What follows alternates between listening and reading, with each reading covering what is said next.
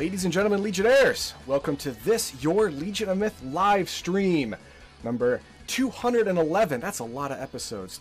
On this beautiful day, the 27th of April, 2019. Now, normally, you'd be hearing the dulcet tones of Alex Garthon Mush, along with me, Brett Heathen Grisper, but not today. No. Garthon has had some emergency, so he is away, hopefully viewing, but away. And instead, we have our guest comic commentator, Sean Cthulhu Law McKinney. Go ahead and say hi, Sean. Good evening, everyone. Glad to be here. Great. All right. Oh, up to today's segments, uh, we have My Heathen Dogma, and uh, we have the anime on the stream, Demon Slayer, brand new, brand new anime, and Midnight Occult Civil Servants, also new. All of them episode four or less. Cthulhu Law, One Punch Man. There you go. Well, One Punch Man season two also came out. I'm gonna give it some episodes before I get into that. Don't worry about it. And on Garthon's comic poll featuring Cthulhu Law, we have Detective Comics number 1002, Thanos number one, or do you do you pronounce it Thanos or Thanos? Than- Thanos. Thanos. Okay, Thanos number one, and from Image Comics, Criminal number four, and in our random number generator, Cthulhu Law and I have both seen Avengers Endgame, so we're going to talk about it. Is it going to be spoiler free? Short answer, yes. Long answer, no. Okay, let's move on. All right. Now, don't breeze by everyone. This is very important stuff. This information you need, information we need to give you. So let's get to it. First off, special thank you to all of our subscribers, updated every month. And take a look at this list. This is crazy. And Cthulhu better be on here. If he's not, he better subscribe right now. There's a button on your Twitch page. You better do it right now, you son of a. Uh, There you go. Oh, Baldahar has resubscribed. There you go. Thank you, Baldahar. All right. And remember, every month we have a subscriber giveaway, so you guys can win some stuff for your free Twitch Prime membership. That's right. Give us nothing, and we'll give you something. That's how the Legion works. And there's more. So much more. Okay. Now, for our top donations and patrons, we have Baldahar, obviously, for Streamlabs donations, Pickleweed, and Extortion Space, which is an awesome name. I wish I had that name. And for Twitch tier, Zon is again top of the heap by a huge margin with 75,000 bits given. And of course, with gift subscriptions as well, just heads and shoulders above the rest. And our April patrons, thank you very much, Brian Hicks. Special 24 months, over two years of patronage. Thank you very much. And remember, our current goals, these are them. All right. Now, our Twitch subscriber goal took a hit. That's because Zon gave out all of those free subscriptions. So now people aren't, you know, resubscribing, but that just means they don't get to win $25 gift cards. That's it. I mean, who wants 25 bucks, right? Nah, nobody. That's fine. But we, we're gaining some traction in followers and YouTube subscribers. And remember, we're, we're close to those follower goal. When we hit this goal, any one of these goals triggers a giveaway.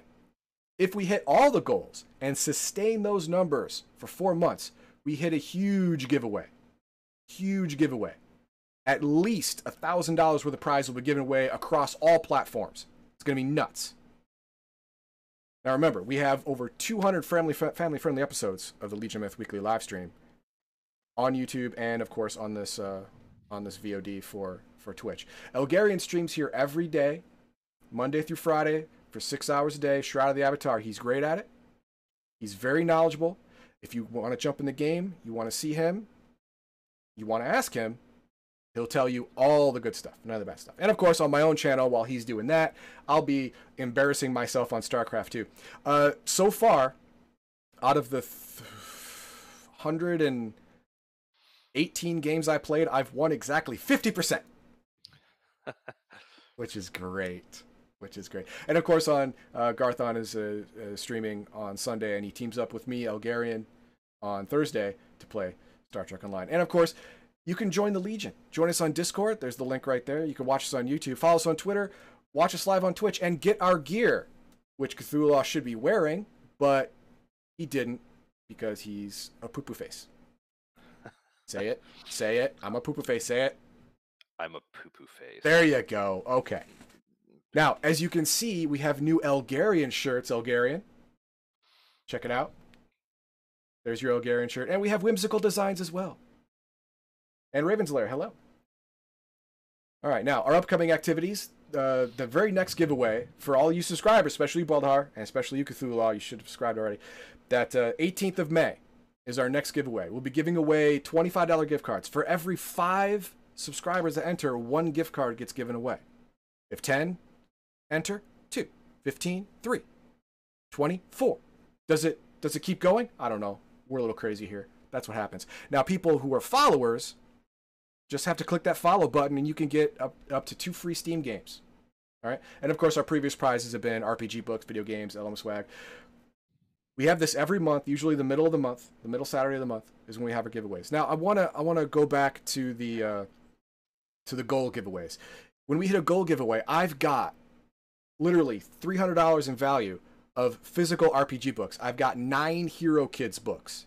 I got three uh, mutant books mutant year zero mutant mechanoids and the other one that is not coming into my mind right now. But all of these are going to be given away for the subscribers physical editions. I will mail them to you myself. These little hands will go to the post office and bring you joy in the mail. I want that to happen. I want you to, i want you to be there now gen con 2020 we're all going probably not cthulhu because his his wife runs his life but Remember, ticket registration starts January 2020. Oh, that's like that's like nine months from now. You're crazy. No, start saving now. It's a vacation. Vacations take money. You need time to save the money. Activity sign up is in May, and the event is first or second week of August in 2020. It's early. Start planning now. And International Tabletop Day is June 1st. Send us over Discord, send us over Twitter, pictures of you, your family, your friends playing tabletop games. We will post them on our feed. We'll we will we'll highlight ones on this live stream, and our favorite will get a prize. There you go. Now this is our streaming schedule. You saw it earlier. You see it again. Elgarian dominates the scene Monday through Friday with Shroud of the Avatar, and then Wednesday, Thursday, Friday, Saturday, all the nights with either Shroud of the Avatar, Star Trek, or miscellaneous games. And then I am sadly far distant second with my StarCraft streams, and Thursday, and of course this live stream on Saturday. And Garthon should be watching right now. Uh, streams his console games on Sunday, Star Trek with us on Thursday, and of course usually this live stream on Saturday. Now this is our rating system. It's going to come in important because Cthulhu Law is using it for the first time. Hopefully he uses it correctly. Garthon, don't worry, Garthon doesn't. If it's bad, it's two and a half. If it's great, it's four stars. That's pretty much it. so there you go. Okay. Uh, have the Call of Cthulhu sessions already sold out for 2020? No, they can't open up. They don't open up till January. You're fine. All right, now comes our disclaimer. The opinions expressed in this episode are solely the opinions of the individual host or commentator and are not representative of the entire Legion of Myth organization. While we make an effort to provide a family friendly atmosphere, there may be the occasional use of foul or offensive language. Thank you for your understanding and continued viewership. All right. That was good. We like that, right? That was good for you? Oh yeah. Okay. All right. Now let's go ahead and. Oh, that's not what I wanted to do. I did the wrong thing. I'm a wrong. I'm a wrong thinker. There we go. That's what I wanted. That's not what I wanted. That's what I wanted to do. Okay.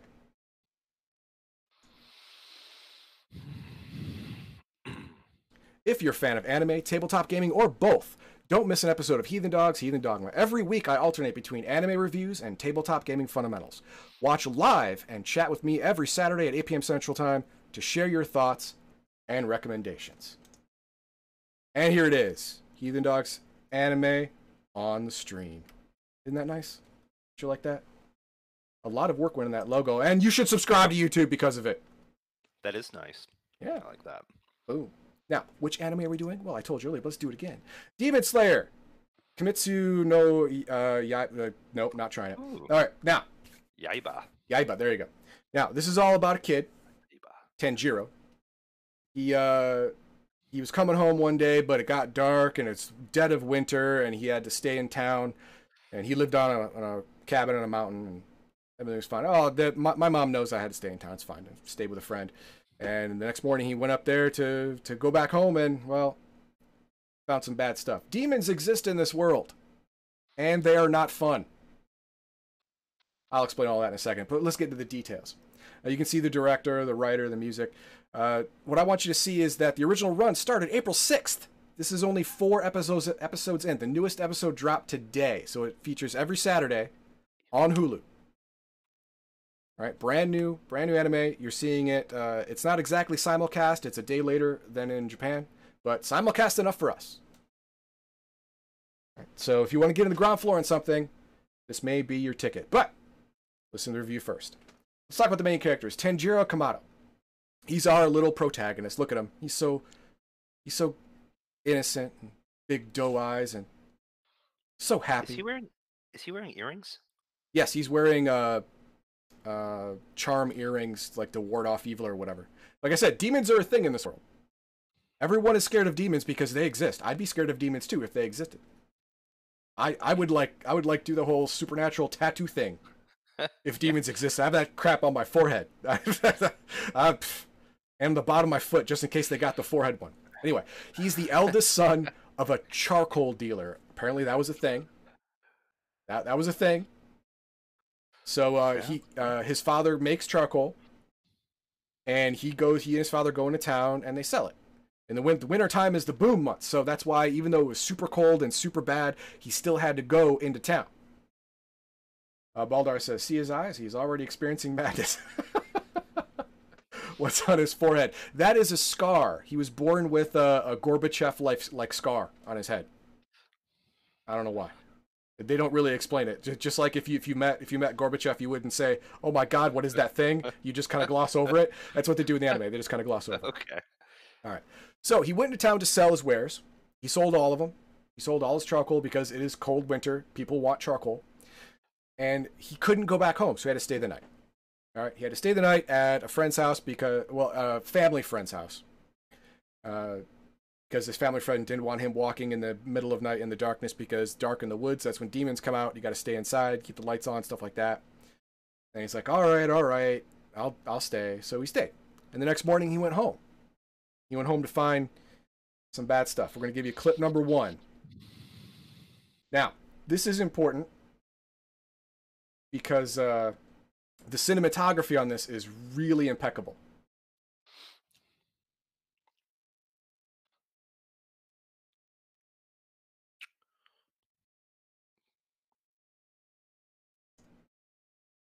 There you go. Now, uh, what what this anime does really well, even without sound, with the visuals alone, the close up of his eye, seeing only the bottom of his face as he comes to the realization of what he's seeing. It's uh, it it gives the oomph of of the emotional impact of seeing his family just murdered. And I didn't show him when he looked in the house because it was a friggin' bloodbath in there. Now it's it is gratuitous, yes, but it, this is the only part of the anime so far that is gratuitous gratuitous gore because it was there as a as a plot point. It was there to move the story forward. All right, so it's acceptable. His mother, brother, and youngest sister all dead. His other sister survived. She was still alive. So he grabbed her and he started going down the mountain with her until she turned into a demon. Because uh, the way you turn into a demon is you get demon blood mixed with your blood and you turn into a demon.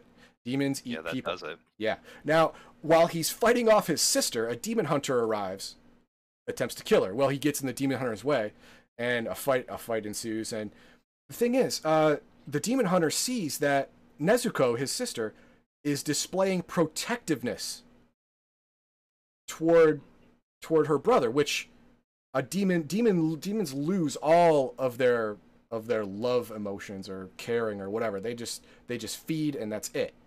They don't care about humans anymore. They're now a different species. But for some reason, Mhm. Nezuko actually still cares about her brother. So he doesn't he doesn't kill her, and he tells he tells uh he tells the boy to hey go go to this man. He will he will teach you what you need to know. So Tanjiro goes okay I'll go to this man. So he he goes he goes to the guy. We're going to talk about that in a second. Now the guy is a demon slayer. Now, demon slayers are the only line of defense against demons. There is nothing else. All right, they don't have, you know, tanks don't work, guns don't work, uh, regular weapons don't work against demons.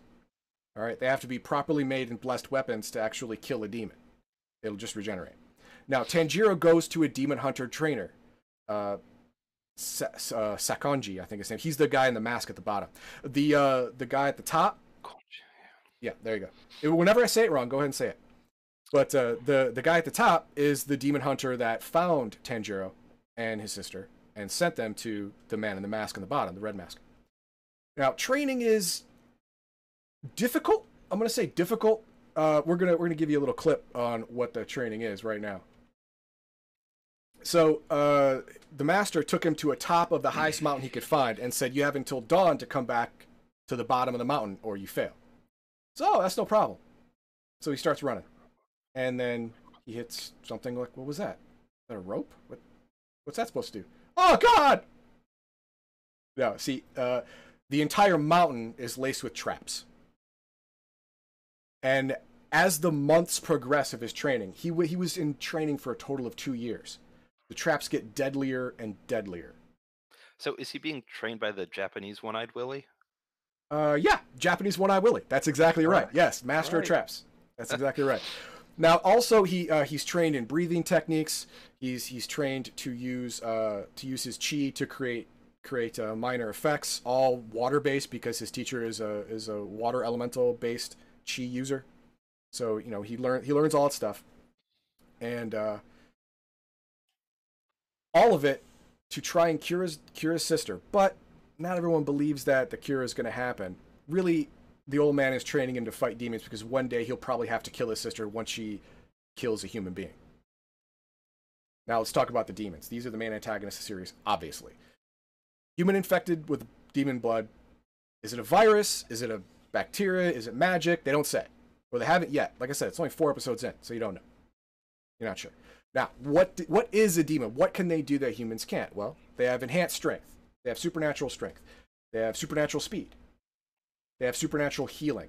Now, what I mean by supernatural is you cut off their arm, and 30 seconds later, their arm will have completely grown back. Hmm. All right, you cut off their head, they can grow a new body from their head. Not in 30 seconds, but they will. It'll happen. And they have an insatiable hunger for human flesh and blood. That's that's their main source of food. That's their drive. They're you know, it's it's it's vampirish, ghoulish, all rolled into one. They drink the blood and eat the flesh of human beings, and it actually makes them stronger.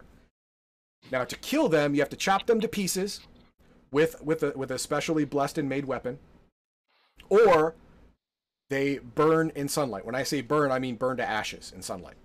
They die. Again, another vampiric trait. All right, so he that's what he does. He learns to kill them. Now, what did I give this? I gave it three stars. Had some problems, but all in all, it was it was it was okay. It was good. Now, what I liked about it, the action is good. It's crisp. It's clean. There's no body morphing. There's no uh, there's no uh, blurring effect to simulate fast motion. Nope, they just drew more frames. I love it. the story is interesting. It's an interesting story. It's it's it's based in the past in an alternate world that also has fantasy elements, but there is no like this is an alien world type thing. You're looking no, this is this could easily be the real world back in this time. You know, like you, you're not you're not taken out of reality. You're kind of like it, it. To me, it felt a little bit like a period piece almost when I was watching it. And the main Yeah. character has amazing growth in these first four episodes. He grows from He a little boy yeah, a little boy, and there's no time skip for two years. You you go through and you, you train with him. So you know the, the training montage lasts two episodes. So you know you're you're growing with this kid as he's getting stronger, as as he's getting tougher. Because he was a you know he was a kind and jolly boy that had his family murdered, and now he's a young man who is no longer kind and jolly. Well, he's no longer jolly. Give you that much. Now, what I didn't like about it, the dialogue, it's weak. It's not bad. It's just weak. The interaction between the characters is not very well written. It doesn't convey a whole lot, unlike the cinematography, which was just fantastic. And the supporting characters are they're, they're left they're they're lacking. I mean, they have supporting characters, but they use them and throw them away. They use them and throw them away. If uh, the the writer, I think that if the supporting character is not going to later on turn into a main character, they don't care about him. A lot of other anime, they really flesh out your supporting characters. You may you may see them again, you may not, but you care about them. They were there, they had an impact, and you remember them. So far, they've had s- several supporting characters come and go, and they felt like paper people. Like they were just there. They were just there for backdrop. That was it, scenery. So yeah, they dropped the ball on that one. So that's why I gave it three stars. Oh, Ravenslayer says, now why did you rate this and not Wise Man Grandchild, which is only one episode so far? It's now up to three episodes. What would you rate today? Okay, now because Wise Man's Grandchild, I was so hyped about it, I I watched it and I couldn't give it a rating because it was only one episode. All right, a lot can happen in episode two and three. All right, I, as a matter of fact, I give an anime, a new anime, three episodes to uh, present the plot, present the main characters, present supporting characters, and present an antagonist. If it does that, then I can rate it. Now, three episodes in, Wise Man's Grandchild has done all of those things, and I would easily rate it four and a half stars right now. But at the end of the first season, I'm going to do another. I'm going to do another full review, and you'll get the you get the full rating then. But if I had to do it now, gun to my head, at least four and a half. That's what I would. do. Four and a half. Yes, Wise man's grandpa? Wise Man's Grandchild. Grandchild. Okay, Yes, Wise wow. Man's Grandchild. Yeah, you should check it out. I It is. A, it is also on Hulu. Okay. All right. So let's get our next anime. Midnight Occult Civil Servants. This one's a bit of a weird one. Buckle up. All right. Arata Miyako is uh, fresh out of college, and he decided to join Japan's civil service. He wanted to be a bureaucrat. Good for him, right? He wants to help people. And he gets assigned to the Nighttime Regional Relations Department. He has no idea what that means. He's going to find out. He's definitely going to find out what that means real quick.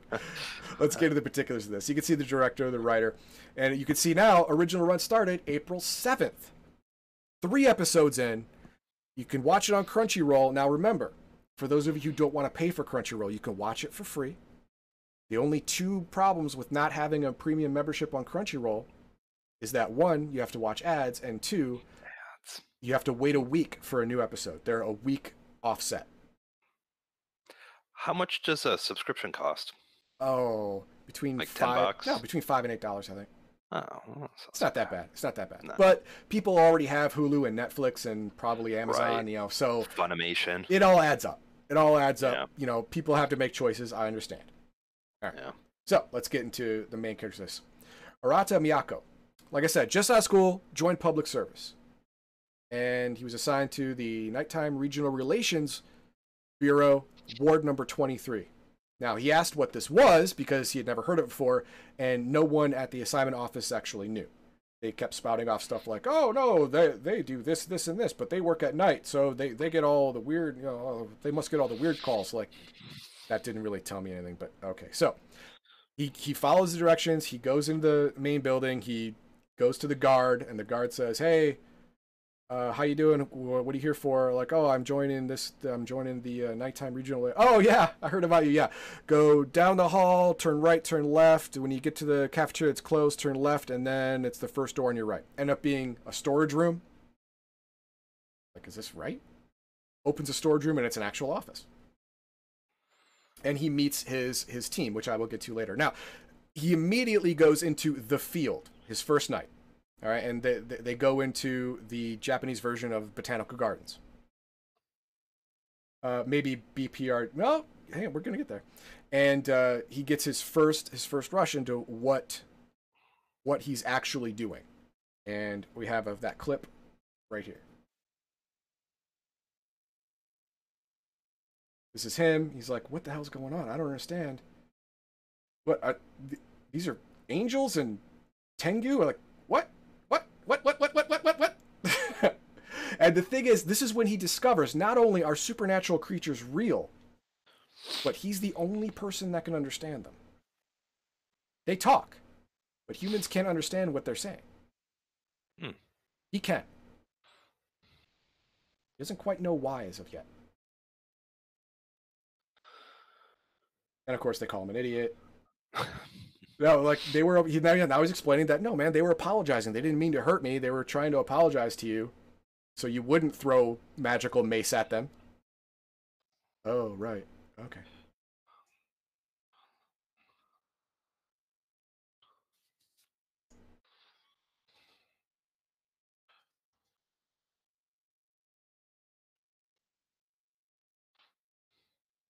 Ah, what is going on? It's for some reason. Okay, I got the I got the hotkeys all this all wrong on this one. Anyway, so uh, he finds out that he's uniquely qualified for this job because he and only he, out of all the humans that have that have been that are around right now, he can understand what these magical creatures are saying. And so, being in the regional relations is probably a good fit for him. Now, how how did he get chosen for this? Is there someone behind this behind the scenes, you know, pulling strings? I don't know, man. It's only been three episodes. How am I supposed to know? I don't know yet. Anyway, the Nighttime Regional Relations Department. They patrol Ward 23 and contain any and all supernatural activity to keep it from hurting the human populace. Good idea. It is a good idea. Now, uh, two of his of his field teammates are Theo uh, Himezuka, and this the the guy with the the two grenades. Uh, he is uh, it's a he just gender amorphous looking. Uh, and he he catalogs occult processes and various magical items. He actually creates uh, technolog- technologically based magical charms, like those like those uh, uh supernatural mace grenades. And uh, he catalogs all of the uh, magical spells okay. and, and things that they find, and classifies them as dangerous or helpful, whatever. And of mm-hmm. course, they have uh, Sataki, who is in the bottom, and he's the lead field officer. He's uh, uh he's Arata's training officer. Okay, uh, mm-hmm. he he's the I don't want to like if it was a police department, I guess he'd be the sergeant. Okay. All right. He's he's the field operations uh, lead officer, basically. So so is he like stuffy and by the book? No, no, no. Th- this whole okay. You you can't be stuffy and by the book and work in this office. You have to be a little crazy. Oh, okay. All right, because you deal with crazy stuff. All right. Okay. speaking of crazy stuff, they're called anothers. That that's what that's what the bureau calls them. Anothers. Uh, they okay. are mythical creatures. At the top, you see an angel and a, and a tengu. At the middle, you see Yuki, who is a, a giant magical cat. Nice. And at the bottom, you see a fairy. Yay! There's all kinds of magical creatures. These are just a couple. We've definitely not seen the the whole menagerie yet, but uh, you, as speaking of haven't seen, you can't see these creatures unless you already believe in them, or you have some assistance. Now, uh, Theo created uh, a, a spray that allows people who don't believe in magical creatures to see magical creatures. You spray them, and it's kind of like you're putting a, a layer of believability on them, so you could see them. Or if uh, if you've had a run-in with them before, because their actions affect the world just like yours. You know, like if uh, if an angel picks up a teapot, you're gonna see. If you don't believe in angels, you're gonna see teapot just rise up. Mm-hmm. You know, and then you're like, "What the what?" Why is that teapot just? Oh my god! If you see enough of that, you start believing in the supernatural, and then you can see them. Right. Okay. All right, and that's why that this job exists to stop people from finding out about another's because whenever someone finds out about a, about an another, a mythical creature, and they're not in a very controlled environment, they 99 times out of 10 freak the heck out and lose their minds. This sounds like a nice version of Cthulhu. It is a nice version, yes. Because so far, we have not really hit anything dangerous. You know, uh, everything so far has been a misunderstanding. Mm-hmm. That's it. So there's no real bad guy yet. Yet. Yet. I don't know. Maybe there's going to be a bad guy. I thought there was going to be a bad guy, but in this last episode, the bad guy turned out to be just misunderstood. okay. Yeah. So, would I give it two and a half stars? Now, Ooh. yeah, it's it's it's okay. You know, I, the main character's likable. You know, he's he's he's not a rube. He's not a dunce. You know, he mm-hmm. is understandably out of his element at first. I get it, but mm-hmm. he catches on quick. All right, he's quick witted. He, he he runs. He, you know, he hit the ground running on this one. And mm-hmm. for the most part, they use existing lore, not just all Japanese lore. There's some Aztec lore. There's some uh, there's some uh, uh, British and Norse lore as well used in this. I mean, Uh, the J- Japanese may have stereotypical fairies, but probably not angels. Yeah, not yeah, so much. Not so much angels, right? And the premise is interesting. You know, like supernatural creatures exist Yeah. among us, stuff like that. It's interesting premise, but it's not supported by a strong story. The story is Mm-hmm. weak. It, oh, it's written childishly. I gotta say, it's it's animated more on the on more on the adult side, but the Cool. dialogue and the drama and the story itself is very simplistic. Too simplistic. It just doesn't Mm. just doesn't hold water. So this was four episodes in. Yeah. And still no real. Still no real threat. Yeah. The only real threat was the if you see the picture, the guy floating, he's actually he's Mhm. actually an Aztec spirit, Mhm. a, a trickster god.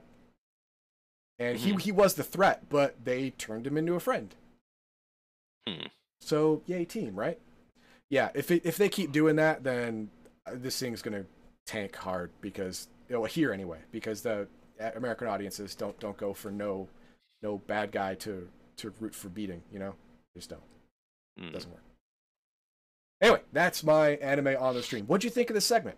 Uh, what are your thoughts on Japanese lore? Mixing Japanese lore with elements of of uh, modern times or close to modern times or just reality in itself. How do you think that works?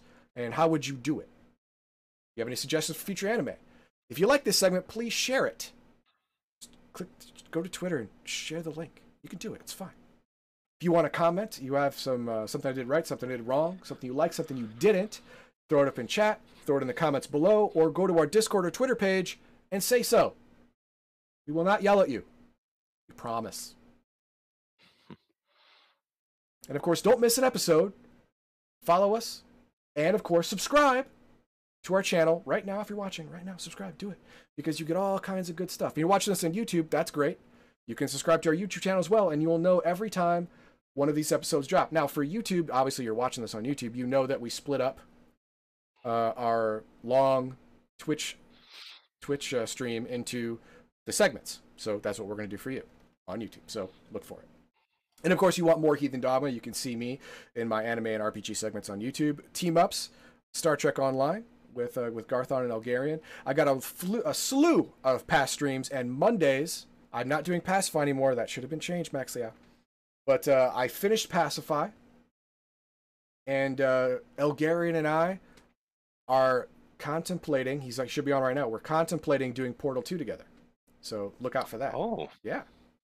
Mondays at 8 p.m. Central Time. Probably starting this Monday. It's good stuff. All right.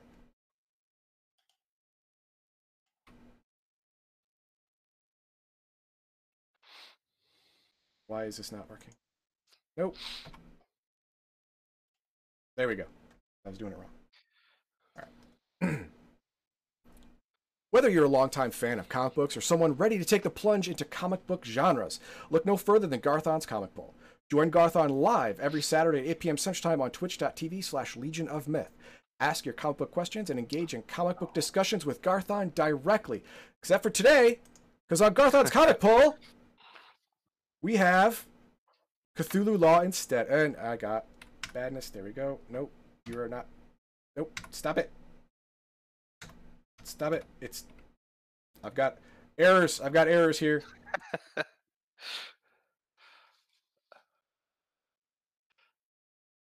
got it. We gotta. We gotta wait it out. Gotta wait it out. I can't stop it. okay. Do you want me to start talking about the book? No, don't do that. Okay. So, do you think his head scar will play a role in the story eventually? I, they didn't. They don't talk about it at all. So I don't understand. I don't understand. They did. They did, like I said. They said nothing about it. Anyway, Garthon's comic bowl. Take it away, Cthulhu Okay. Good evening, everyone. Tonight, I'm going, going to start by talking about Detective Comics number 1002. Um, the series has been going for a very long time and obviously has featured Batman for about 975 issues. That's a lot of issues just for Batman. it is a lot. Well, it is Right. Detective Comics. I get it. It is, and literally the namesake of DC Comics. So, um, first of all, I have to apologize because I misspelled the writer's name. His name is Tomasi with an I at the Uh-oh. end. Yeah.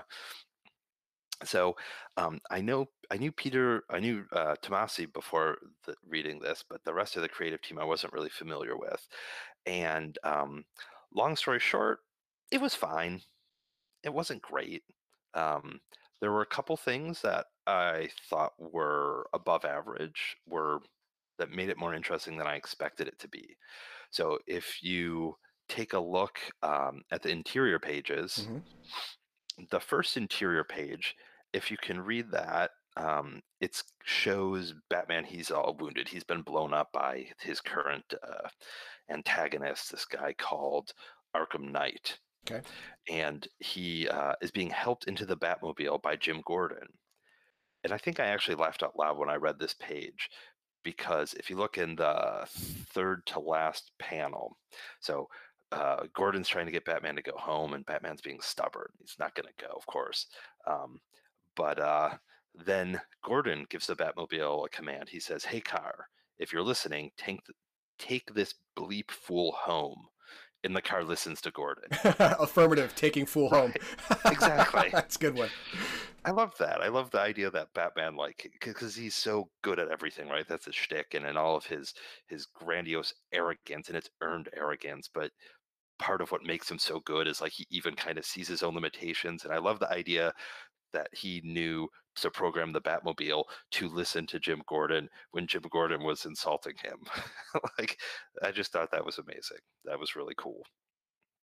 So, um, the second thing I thought was kind of interesting and above average, you can see on the second page where um, what's going on here is that Damian Wayne, who I think is currently Robin, um, has been captured by the uh, this antagonist, this this Arkham Knight, and you can see in the last few pa- panels what Arkham Knight is saying is that um, he, he's talking about. Uh, It looks like he's trying to recruit him. well, he is. He is trying Yeah. to recruit him, and, and what so he's what he's sort of his shtick is. And I should have said this earlier. This is like the I don't know. This is midway through the story. I haven't read the issues before. I have no idea who Arkham Knight is. I couldn't tell you what's going on outside of this issue. Okay. My thinking was just go in. I mean, I know Batman, I know Damian Wayne, you know, um, but go in and see what's it look like to grab this book off the stands today.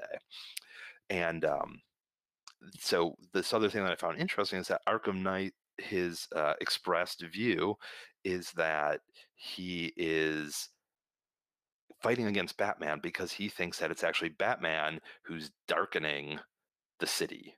Oh. He says, You're a robin, a songbird, a creature of the day being tainted by the dark. I'm not only Gotham's savior, young man, I am yours. And he wants he he's got this sort of medieval Right. um, appearance and shtick, so he wants Robin to join his crusade. So uh, I thought that you know, listen, for 975 issues in, and they gave the villain a motivation that seemed kind of new and kind of fresh to me. I thought that that was uh, you That was a good I could dig it. Yeah. yeah, yeah. So um, I just noticed a couple points. One, Raven said, "Are we sure it's not Alfred operating it remotely?" And that's a good question. I'm going to see if I can figure that out. Um, uh, it's possible, but it's not indicated that I can tell that it is Alfred. I can say that and you know, I've seen Batman comics where Batman talks to Alfred through the car, and I've also seen plenty of comics where he talks to the car and the car has voice activation. So um you know, Gordon addresses the car and then there's talking and it seems to be from the car and you can see it's got those Yeah. little lines in it that usually indicate electronic talking. Yes. So yes. that was my take on it. No, no, that's that's probably Um, right. I mean, I, I hmm. imagine that uh, that Alfred probably programmed the car to to accept commands from people that Batman Oh, would yeah. would be able to trust. That's a good point. Yeah, Yeah. yeah, I can see that too. Um, and the other comment I saw is that somebody said, "Oh, it's a robin," and I could see that.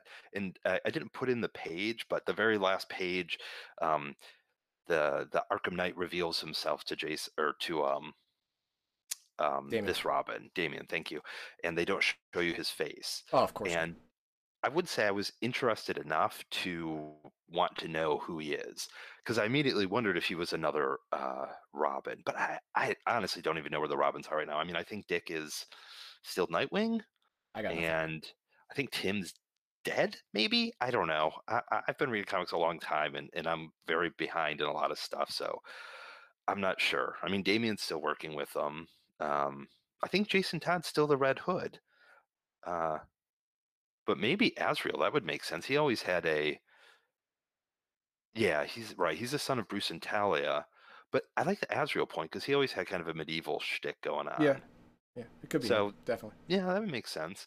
Um, now, the other thing I wanted to talk about in this comic that drove me nuts, and is why I definitely will not be buying the next issue, is there's a ton of ads. Really?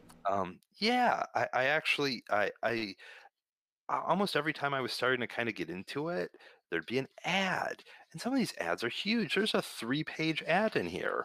Um, after the first page, I, I copied uh, on the slide there. Then there's a three-page ad, and it really pulls me out of the story. And I counted, and there are 20 pages of comics and 10 pages of ads. Wow, fifty percent. No, no, a, Yeah, third, a third of that third, comic book. yeah. A third of that comic book is just ads. That's crazy. Yeah, three ninety nine, a third of it. So, um, at the end of the day, my rating for um, Detective uh, one thousand and two. Oh wait, I went to Thanos by accident.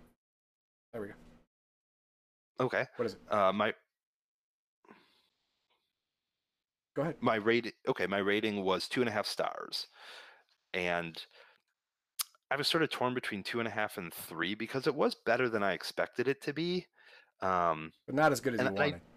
no, I mean I did enjoy it, except for the ads. The ads were just oh my gosh! I mean, for three ninety nine, this was four bucks. yeah. I mean, I'm old, I guess, but good golly, four bucks in it's 20 pages of comic and in all those ads, and even if they had put the ads at the end, at least then I wouldn't have had to deal with them. Good Yeah. gosh, yeah. So that that was pretty crazy. All right, All right. what do we got? um, the next book I got, um, uh, this one was pretty interesting because it was a number one issue, and I thought this would be perfect for me. Right? Uh, Sure. I, I could learn all about a new superhero. Jump right in. Uh, love superheroes, yeah. So I felt I could really start start at the ground floor, and this was Thanos number one. Um, the writer is Tini Howard, and I've never heard of him. I have no idea who that is. Um, the artist was Ariel Olivetti, and I do I am familiar with Ariel Olivetti. He's been drawing stuff. He used to paint a lot. I know, like he did Cable forever ago, and some other stuff. Um, the cover that I put on the slide was uh, the cover of the one I got. But when I looked online, apparently there are many, many oh covers yeah, to this yeah. issue. The, that, that's, something Garthon has said lots that uh, that DC and Marvel have gone nuts with alternate covers, trying to get people to buy more books that are basically Yeah. the same thing. Yeah, it, it was. It, I mean, it's ridiculous. I mean, I think this cover's fine. Yeah. It's an Ariel Olivetti cover. It's painted. It's part of the reason I bought it was because of uh, I recognized like, oh, Ariel Olivetti, I know him. So, um, so let, let's get to know this uh, brand new character called Thanos. All right. Yeah. So um, I, I maybe I should have copied it, but there was actually a recap page uh, on page one, which I thought was weird to have a recap. But apparently, this guy um, uh, loves killing and fell in love with the incarnation of death and killed a lot of people and has an adopted daughter. Sure. And maybe she killed him, which seems like a whole lot to put on a recap page. So I got the impression that maybe this Thanos guy's been around for a while and I'm missing something. Okay, your your wit is so dry, uh, it's going over the heads of almost everybody. I'm sorry. So yeah, obviously I, I'm being silly, right? Yeah. Like Thanos, right? Yeah. So anyhow, but but it is a new issue one, and in this may be a mini series, and um, I think You it's know, it's one of cheeky- six. I, I think you might be right. Yeah. It says one of six, but I didn't know if that was a six issue storyline or if that was six issues to the series, or if that even makes a difference anymore. Um, but uh, it is. It, it opens with Gamora in space, and she records the story of how she met her father in the comics, uh, or at least her her adopted father. Sure. Um, her biological father is about to die, Um, and it's not exactly the same as in the movie. And I can't remember. I've never read this story in the comics before. Like I, I know Thanos has been around forever. I mean, I'm pretty sure it was actually. Um, I mean, what did he appear in? Wasn't it like Iron Man 55? And it was a backup story from.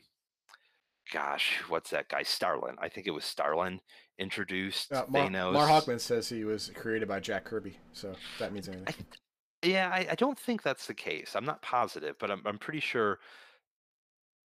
I, I don't think so. I think it was Jim Starlin. Um, I know Starlin was very famous writing stories about Thanos later, and I, I don't think Kirby. He might have still been at Marvel when Thanos started, but but regardless, I yeah, he's been around for a while, and obviously he's the big villain in all the Yeah, movies, Ra- right? Raven's Lair says 1968, and I would, I would, I would agree with him because uh, he's a former comic store owner. Somebody should check because uh, for the or for Thanos' start, that's possible. I really thought it was 70s, but I'm really not sure.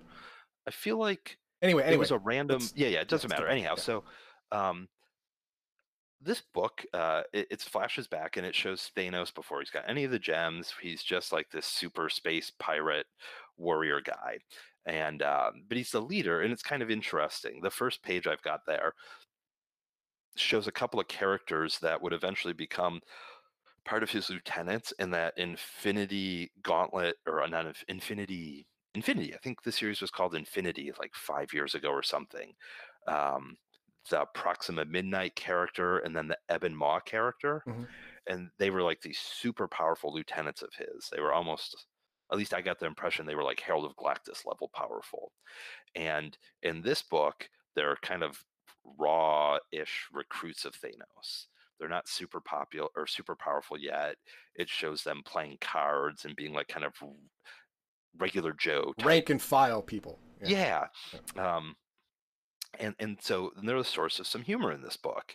So I thought the art was great, and uh, you can see at the top of the page um, where uh, they or Proxima references playing poker last night, and then they talk about this guy who never came back, and Ebony Maw, the, the guy on the far right, he says that every time one of the crew vanishes, the next day they get a new mission. And then Thanos goes on to describe this mission. And I found this kind of humorous as well. Um, Thanos is talking about they're going down to the planet to kill this people. And I'm not even going to try and pronounce this name, but well, I guess I'm going to try, but I'm sure it's wrong. Dorkaner? Maybe that's a joke. I don't know. Anyhow, Thanos goes on to say they're pacifists. They don't fight, they just run away. And they've actually involved the ability to escape. Okay. And Thanos says, when you come upon them, they will want to run. Don't let them, kill them. I just thought that was so ridiculous. Like, it's kind of this over the top thing. Like, Thanos is not looking for a real fight. He's just going to, like, slaughter these people. Which is kind of Um, mean. I mean, Yeah, right? I mean, yeah. There, there's bad guy, and then there's just d bag. You know, like right. Like, it's not, yeah, like, they literally can't fight. so, um it, the, the humor i think is there and you can see the next page is actually the next page of the book and you just see them mowing Getting down these yeah, people yeah. yeah um and then there uh it's proxima midnight who narrates how uh, for Thanos' crew, you just kind of kill time until you get told to kill people, and when you kill people, that's when you feel feel alive. Um, so it, it was kind of, I thought it was interesting, um, more interesting than I expected. I thought it was amusing. These were characters like Proxima Midnight and um, Ebony Maw who um, have, I guess, gotten really popular because they were in the Avengers movies and um, they were in that miniseries, but I think they were created for that miniseries years back. Um, and I really never expected to see them get fleshed out into entertaining or amusing characters. And in here, they sort of were. So I, I found this book to be a lot more interesting than I had anticipated. And uh, as it goes through the story, what ends up happening is uh, you find out that Thanos is trying to antagonize Adam Warlock from afar.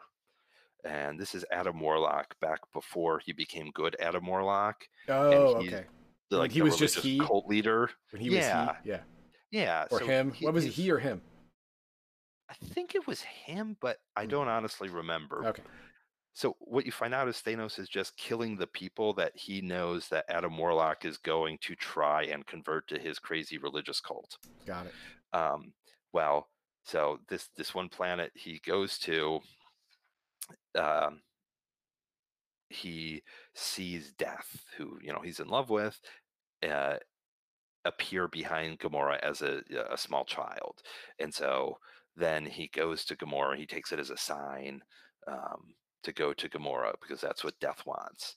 So the book ends with uh, him going to Gamora and finding out that Gamora can also see Death, and this is the only person other than Thanos who can see Death. So he's of course very intrigued by Gamora, Sure. and that's where the book leaves off. And again, I found this also a lot better than I expected. I kind of thought, oh gosh, it's a Thanos book, it's a tie-in for the Avengers movie. This is probably just going to be lame. But uh, yeah, it was not bad. Like I, I would. Uh, oh well, I won't buy the rest of them because this was four ninety nine. and you're old and set in your ways. I am, but I can say the ads do not break up the story. There are very few ads. Um, I didn't actually count because I, I was able to not even notice them. Oh, When well, I was that- there you go. That's how it works. So So what, what do you give this one? um, I gave this one three and a half stars.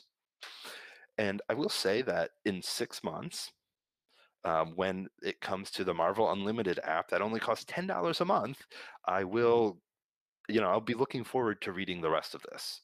Right. Um, I mean, there's not a lot of suspense, you know, how this all is going to yeah, turn yeah. out. You kind of know. it's entertaining. Yeah.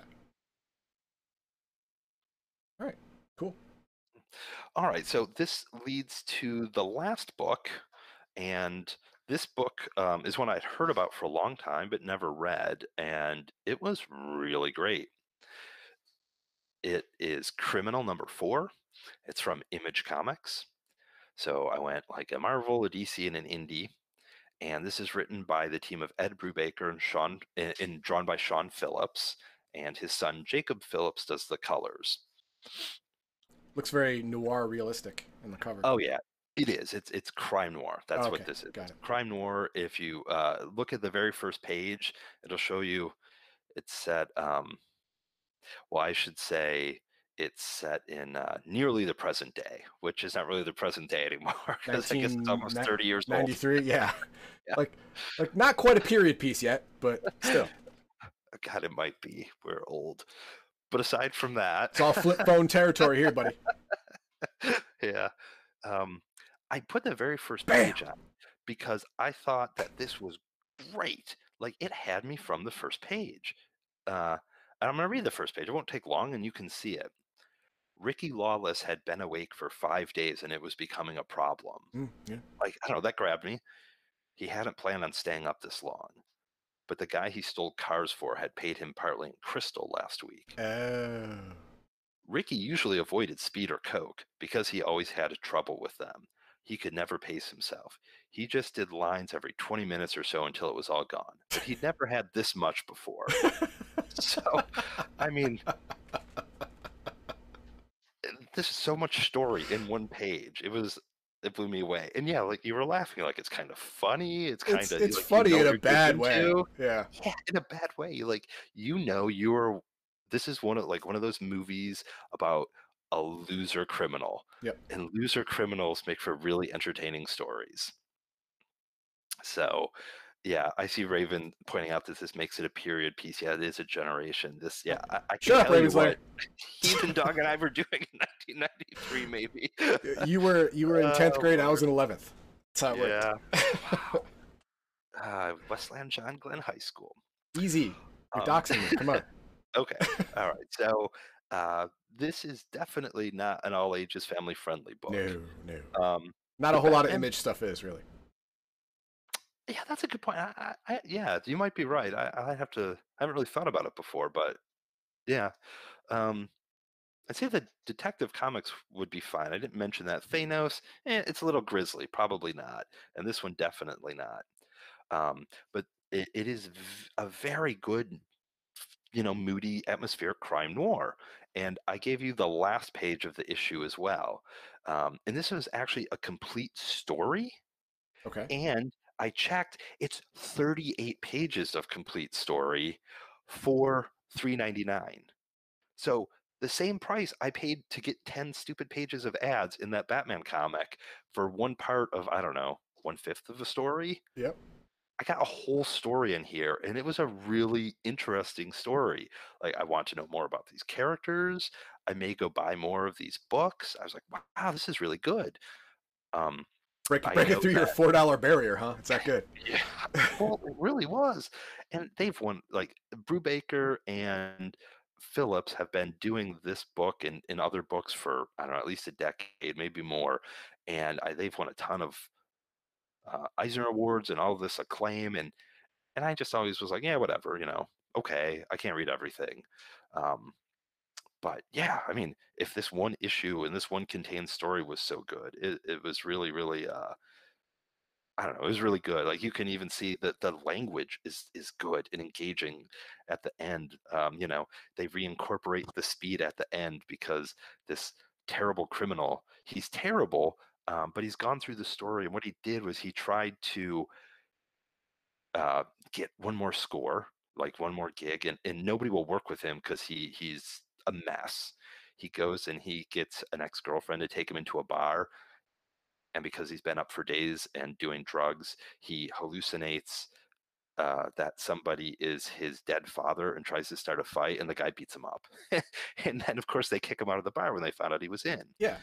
And he uh, he captures a- a- and um, captures uh, uh, this criminal that he believes killed his friend's dad. And so he goes to his friend and says, Hey, I've got this guy. And his friend doesn't want to see him because our protagonist is a loser.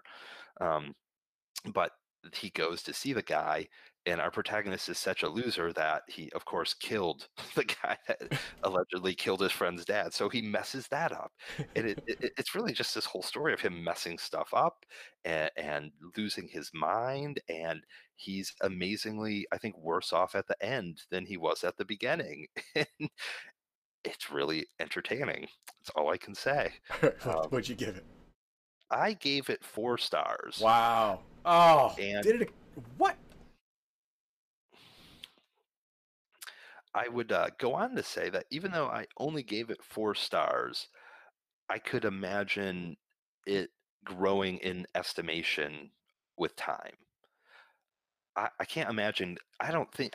I can't. I don't know how you would read something and immediately, you know, or within days, be able to say it was one of uh, the best of the best. You know at, at least for me, I'm thinking The Dark Knight. I'm thinking Watchmen, all that stuff. It's Yeah. hard to imagine a new book joining those ranks. But ask me again in a year, and either I'll have forgotten about it, and, and four is fine, or it'll still have stuck in my head, and, and I'll think maybe it even deserves a little more. All right, cool. All right, what'd you think of the segment? Uh, what are your thoughts on? Oh, you didn't type in the discussion topic. Uh, I got one. Uh, what What are your thoughts on indie comics? I mean, should we do more indie comics on the comic pool? That's that's something. I mean, the indie comics are sometimes not so family friendly, so I don't know how much we can do. But hey, comment on Discord and Twitter, uh, in the chat here, or in the comments below on YouTube.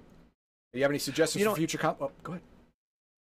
Let me let me mention a book that you and the audience might really enjoy. That is an image book.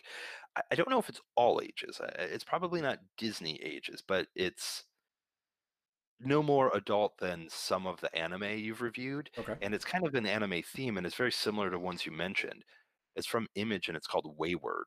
Wayward. and it's about a a teenage girl who is of Irish and Japanese ancestry who goes to live with her her parents are divorced and she goes to live with her mom in Japan she's got bright red hair from her Irish father Sure. and um, she is having a bit of a rough go but then she finds out the end of the first storyline that she has inherited these crazy magical powers and she's encountering all of these mythological Japanese mythological creatures in modern day Japan. Um, and eventually, the story goes on to incorporate Irish mythology, and so you'll have um, like what were you saying the the uh, what are they called the Koopa Koompa I can't remember, but you, you'd mentioned them earlier with some of the anime you were talking about, and this comic does a lot of that kind of stuff too, and I, I think it's pretty good. So, okay, cool. Um, well, I mean, check it out. Wayward was it? Image Comics Wayward. Wayward. Okay. hmm All right. Yeah, so it might be one to look at in the future. All right. Well, food for thought. Go find it, and if you enjoyed these reviews, please share this episode. You can do it. Don't miss episode. Follow us with uh, notifications and subscribe. Please subscribe. It's good for you. You're gonna get a lot more out of it than you than uh, we get from you. So we're, selfless like that. That's how it works. And if you're watching this on YouTube, go ahead and subscribe to YouTube. That costs you nothing, but you can find out when we drop new videos, and we drop them all throughout the week. So you're gonna get some good stuff. And if you want more Garthon, you didn't get any today. You want some Garthon. you got Garthon's comic pull on YouTube and his team ups with me and El Gary and Star Trek Online. And Garthon streams at 9 p.m. Central Central Central Time, excuse me, every Sunday. And uh, he is uh, going to do console gaming. He's got a he's got a uh, I think he's doing PlayStation 4 right now, but he's going to switch it up pretty soon and uh, and go on to something else. And of course, you can see him uh, star you can see him with Star Trek Online Thursdays with me and Elgarian. All right.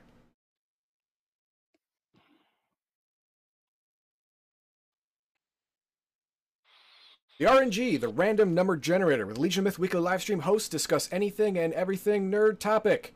RNG airs live every Saturday at 8 p.m. Central on twitch.tv slash Legion of Myth. Come and join us in discussions of all things us, all things awesome. And if you have a topic you'd like us to cover, let us know. Now, let's see what the dice roll today.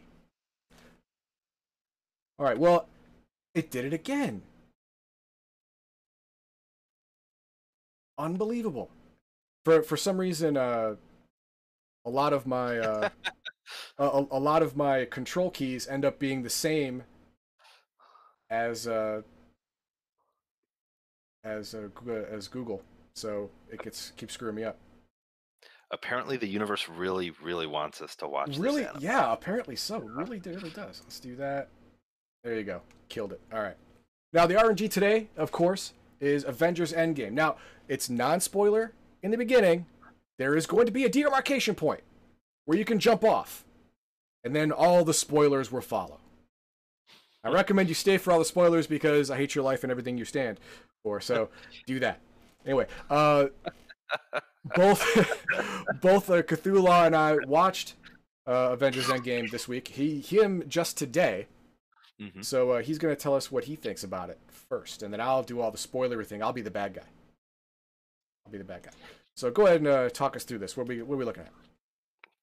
Okay, so if you're taking a look at the first slide there, you can see you've got uh, War Machine, Natasha, Steve, yes. and Ant Man. Right. And uh, they're in their special suits. And one of the things that I found super interesting and actually really liked about this movie that for some reason I didn't realize ahead of time, but should have been obvious, is that it uses what's got to be about the oldest superhero team plot there is. And if you look at the the next slide, you can see that I um, you can actually find some evidence of that. And I, I went back to All Star Comics number four. And All Star Comics number four is the second appearance of the Justice Society of America. And in Avengers, just like in All Star Comics number four from I think 1942, what happens? You get this all these great heroes together uh, in this team, and what do they have to do? Well, they all have to split up. they all have to go do a different part of the mission. Um, if you think about like old GI Joe cartoons, if you know you're like Heathen Dog and I, and and you remember the generations ago, they'd have those five part episodes, and different characters would have to go get different parts of the super weapon. The super weapon, or the Um, great cure, or the machine, or whatever. Yeah. Yeah. Exactly. So, um, the the interior page from All Star Comics number four, it kind of shows the the heroes coming together, which is funny because they come together, and then a page or two later, it breaks into stories of each of their separate adventures as they're doing a piece of this mission. Nice. Yeah, so I, I kind of got a kick out of that being, you know, basically the structure of this new 21st century Avengers big budget hoopla doodah. Um, and speaking of big budget hoopla doodah, some of the imagery in the Avengers, I mean, it, it made me feel like I was in 1993 again. And the next slide, while not an image from 1993, shows an example of what always happens in these comics where the Avengers assemble and you get all of the Avengers together. Like here, I chose one that's fairly recent at least in my mind, maybe it's a decade old. Anyhow, right, you can see Cap and Iron Man and Thor right there, and Vision and Spider Man, and dozens of, of Avengers behind them. And these images have been in comics and big crossovers and big events, you know, I don't know, forever, probably. Yeah. I certainly remember them back, you know, Secret Wars, Infinity Gauntlet, stuff like that.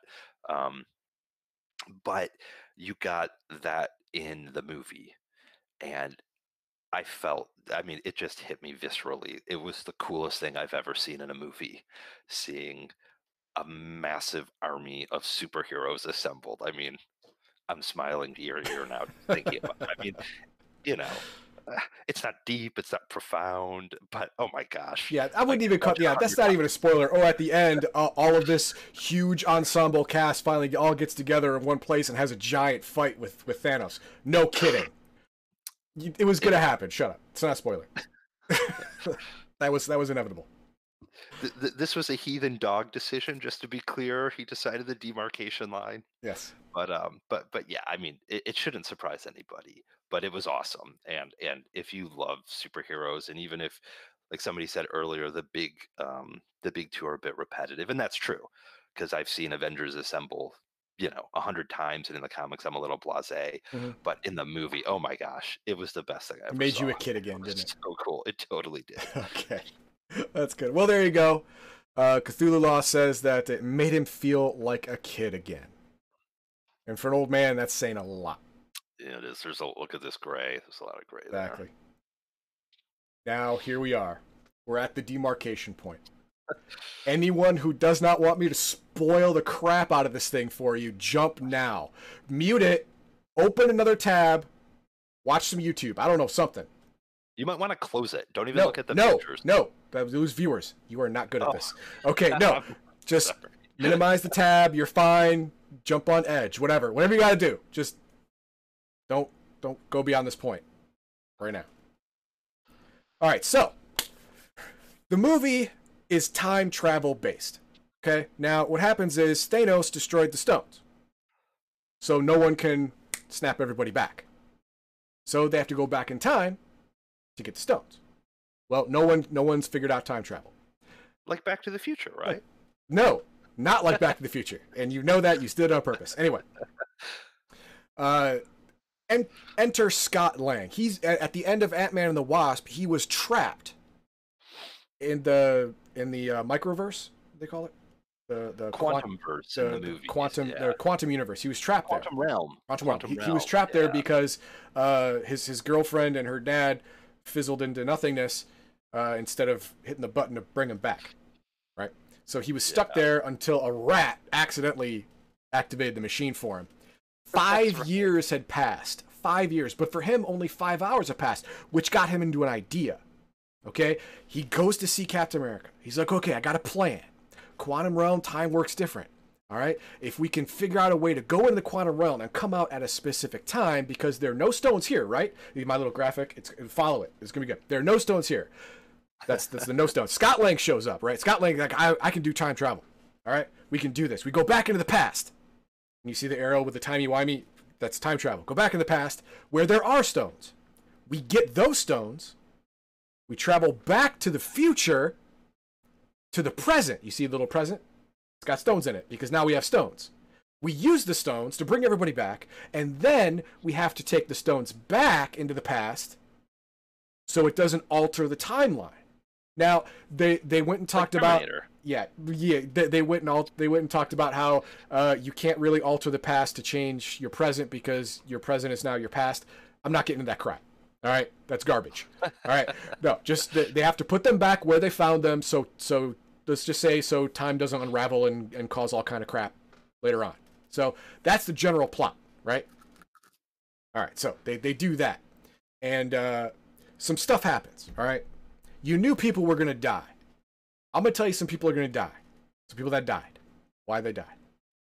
First off, Robert Downey Jr. finally got out of his contract. His long term contract, he got out, officially got out of it because he died. And there is a free use picture of Doctor Strange sitting there going, Yep, saw it. saw it happen. This was the one in 14 million and whatever that uh, that uh, uh, Iron Man sacrifices his life. Hold on, stop let me ask you about that. What's that? Do you think there was really just one in 14 million, or do you think Doctor Strange, because he's arrogant, Tony's arrogant, Tony kind of ticked off Doctor Strange, and Doctor Strange is the Sorcerer Supreme? Yes. Do you think maybe there were like two and 14 million, but the other one Tony lived, and Strange was like, nah, nah, we're better this way. No, no, no. I don't. I don't think he would have done that. No, that would that that that would be evil. He's not evil. Arrogant and evil aren't the same thing. But Okay. if there was an alternate reality, but it had a less likelihood of of becoming coming to fruition, he would have chosen the most likely outcome that succeeded, and that's the one where Tony killed himself.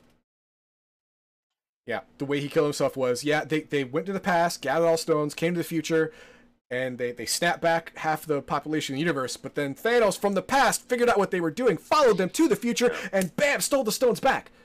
Yeah. Iron Man takes the stones from from his gauntlet, puts it on his suit, snaps his fingers, killing Thanos and his giant army that came from the Yep. past.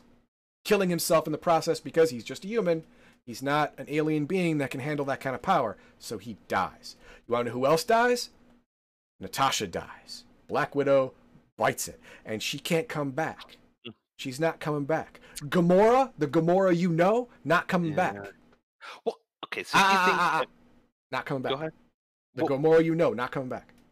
Well, but we're talking spoilers here. So do you think they'll just pull Nat from a few years in the past? No, no, no, because they put all the stones back. At the end, Captain America ran the stones back to where they belong. Remember, Oh, but he could have done stuff. he could have done stuff, but he didn't. okay. He didn't. I, I don't, She's I don't dead. presumptuous. She's dead. She's gone. Scarlett Johansson will never be in another Marvel movie unless it's a flashback. That's it. Sorry. They said they're making a Scarlet or a Black it's, Widow. It's gonna be. It's gonna be in the past. It's it's gonna be a la Captain Marvel. okay. All right. That's how it's going to be. Now, here's the thing that really, really pissed me off. This right here is Cassie Lang, Scott Scott Lang's daughter's mother and stepfather. You remember them from Ant Man? They are dead for five years. They got snapped. They got dustified. And when Scott Lang got out of the quantum realm, five years had passed. He went home and he found a five years old older daughter who is living in a house by herself. Completely fine. She had no scars. She wasn't rocking in the corner be- be- because because of, of the, the the roving gangs that probably Remember, you did not see the street she lives on. Okay, it she had the giant ant to protect her. she had not. Forgetting about the Yeah. I I, I think he died protecting her because we didn't see him. All right, She probably had to feed her parents to the ant. they, they weren't around. That's all I know. She she she survived from the age of like eleven to sixteen on her own. In, in, in, a, in a place where, please forgive me, there was probably roving rape gangs. This is just thing. Whoa, Pri- No, no. You, you remember what that street looked like, right? It, it, it looked like an urban bomb had gone off. It was crazy. I'm surprised that half those vehicles weren't actively on fire. do you know how much it costs to live in San Francisco? I'm just saying. It was bad. And she's dead. Now, uh, this was her in Ant Man. And this Oh, is the woman play uh, Emma Emma Furlow, I think her name is. This is her playing her the older. child. Yeah. This is Is this, yeah, this is her playing this is her now, five years later. That's like 12 years later. Yeah, and even even at the end, even at the end of the movie, when when uh, when everybody gets snapped back into existence, you still don't see Cassie's mom and stepfather. You still don't see them. You see everybody else that came back. You see, you see all of all of uh, Hawkeye's family. They get reunited. You see all that good stuff. You don't see don't- Cassie's family. They're still gone. Assume they just didn't sign anybody from Ant Man. So you didn't get any of the other supporting characters from Ant Man. All you got were the superheroes from Ant Man. That's true. I'm just saying, uh, they're, they're dead and they may not have come back at all. Or Cassie killed them. That's why she's not Rocky. That's Her own year. See, she snapped yeah, and came back. if they weren't snapped away, they weren't snapped back. So in that five years, they died of something else. Well, maybe you eat uh, uh what do they call it? Shoot, I can't remember the joke. But uh maybe she went the hills have eyes for five years and that led to her growth spurt. There you go. That could be it. Now, uh, Plaximo says Sam Wilson as the next Captain America seemed convincing or no? Well, convincing, yes, because in the comics he was Captain America for a while. Right. Now, it uh, if they went chronologically, I think Bucky should have been first, right? Well, I think it was that I was trying to remember that earlier today because remember Bucky was dead until like what 15 years ago, and Sam. I mean, Cap and Sam are hanging out for a long. I mean, they started hanging out together in the 70s. Mhm. Um, and who was the gnome? Who was the guy that became Nomad who pretended to be Cap for a while? I couldn't remember his name. I remember U.S. The- Agent, but Well, because remember Cap quit, and I thought the government put somebody in to be Cap, and then that guy retired later, and he took on the Nomad mantle, and then I got confused and I couldn't remember the full history. that's fine. That's fine. But- I was thinking it might have actually been Falcon who was Cap before Bucky, but I don't know. But they've got that TV show coming out, so maybe they'll both be Captain America together. Maybe so. Uh, Ravenslayer says, remember, Cassie absorbs Pym particles and gains powers. Yes, in the comics she does. Now, absorbing Yeah. Pym particles in the movies has been has been categorized as super bad because you go cuckoo crazy, bananas, cocoa puffs. But uh, I don't, I don't, I think that happened in the comics too. They just didn't talk about it a whole lot because anyone who has Pym particles in them ends up being wife beater. I guess something like that. Ends up Okay. being unstable. You said we had to keep this decent. This is just this is everyone everyone decent left at the spoiler demarcation. When I hover over this, it says family friendly first.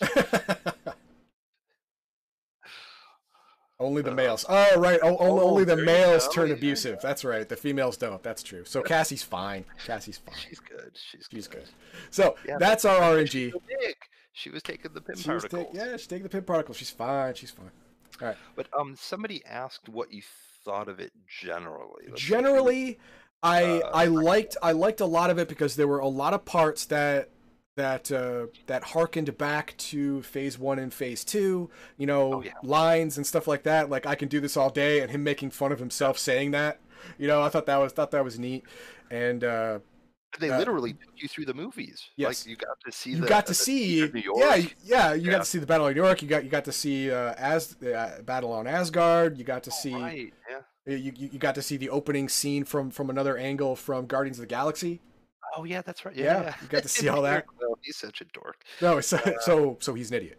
Yes. Yeah, he's an idiot. yes. It was really funny. It too. was That it was fun. And and they finally got to say Cap finally got to say Avengers Assemble. He did. Finally said it at the very end, the super action fight. They finally got to say Avengers Assemble. I had so much fun. Yes, I, I it was think it was you, fun. you judge these movies differently, right? It's not The Godfather, No, but no. you know, I've I've I've had as much fun watching that for three hours as. as Oh yeah, it's Dances with Marvel. Oh yeah, it's a long movie. Yeah, if you're gonna go see it, uh, don't don't get the large Coke. All right, don't do that. But as a comic book fan, like if you like this kind of stuff, you already know exactly what the plot's going to be. So when they start having to like explain for the gajillionth time how time travel works and setting up the plot for the rubes, go to the bathroom because you're not going to miss anything. They're Yeah. just telling you stuff. You it, it was it was it was it was kind of funny when uh when Rhodey was like, you know, we could just go back in time to baby Thanos and you know Oh yeah, that was great. and then and then of course uh, Dr. Banner goes, Okay, uh number one, that's horrible. and he's like, It's a baby Thanos, come on. He did yeah, the hands. That was yeah, he twisted and then Uh-huh. choke. That's pretty funny. Yeah. yeah, that was funny. So yeah, that, that that's when they explained how how in Marvel how time travel actually works. Like you can't go in the past, change something, and go, and go back to the to the future you came from. No, uh, it doesn't work like that. You're actually creating an alternate reality that has its own future now. So you're not changing your own reality. If they could, if they did just kill Thanos as a baby, then they wouldn't have had to kill the thousands or tens of thousands or however many of those soldiers he had. And just think some of them might have been innocent. You know, there could have been like a repair guy on the spaceship. Probably not. No. I, I, I think I think everyone that, that worked for Thanos knew the score. It was like, okay, to, just just to get in, you got to kill five people and your dad. So And they might be pacifists. You might have to chase them down. oh, this is too funny. Oh, Plaximo said the movie was so good he wouldn't be surprised if it passed Star Wars. Well, the current ones definitely. Definitely the the, the latter day iterations of Star Wars, the the Disney iterations. Yes. I completely agree with Plaximos on that. Oh, I think we might have different opinions. I actually really like the last Star Wars. Okay, we have to go now. All right, so uh, what'd you think of this segment? What are your thoughts on dirty, dirty, dirty, dirty spoilers? Should we have them? Do you like them? Do you not like them? Do you want me to just to just not use the demarcation and just dump them on you on the unsuspecting ears of those who've already jumped away? Yeah. Okay, I, I'll do that. No, don't dump on I'll your definitely do that. Do you have any suggestions for future RNG topics? If so, uh, comment below or on Discord and Twitter. And uh, if you enjoyed this RNG episode, please share it with others. That way, they they too can be spoiled with dirty, dirty spoilers, just like you were, dirty, dirty. just like you. Oh, a Fantastic Four reboot. Oh, Plaximos, yes. From your word, your lips to Feige's ears. There you go. All right. Remember, I want you to spread the word. For for each individual goal we hit, uh, we're we're going to have lots and lots of prizes. Come on now, everyone loves prizes. You can get it for free. Use your mom's Amazon account and hook it up to your Twitch and give us the the free money, and we'll give you free money in return. That's how it works. And of course, you can join the Legion, spread the word.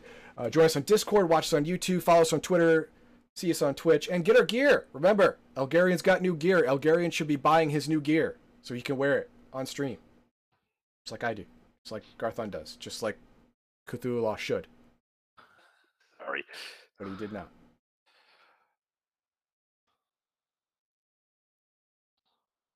There we go. All right.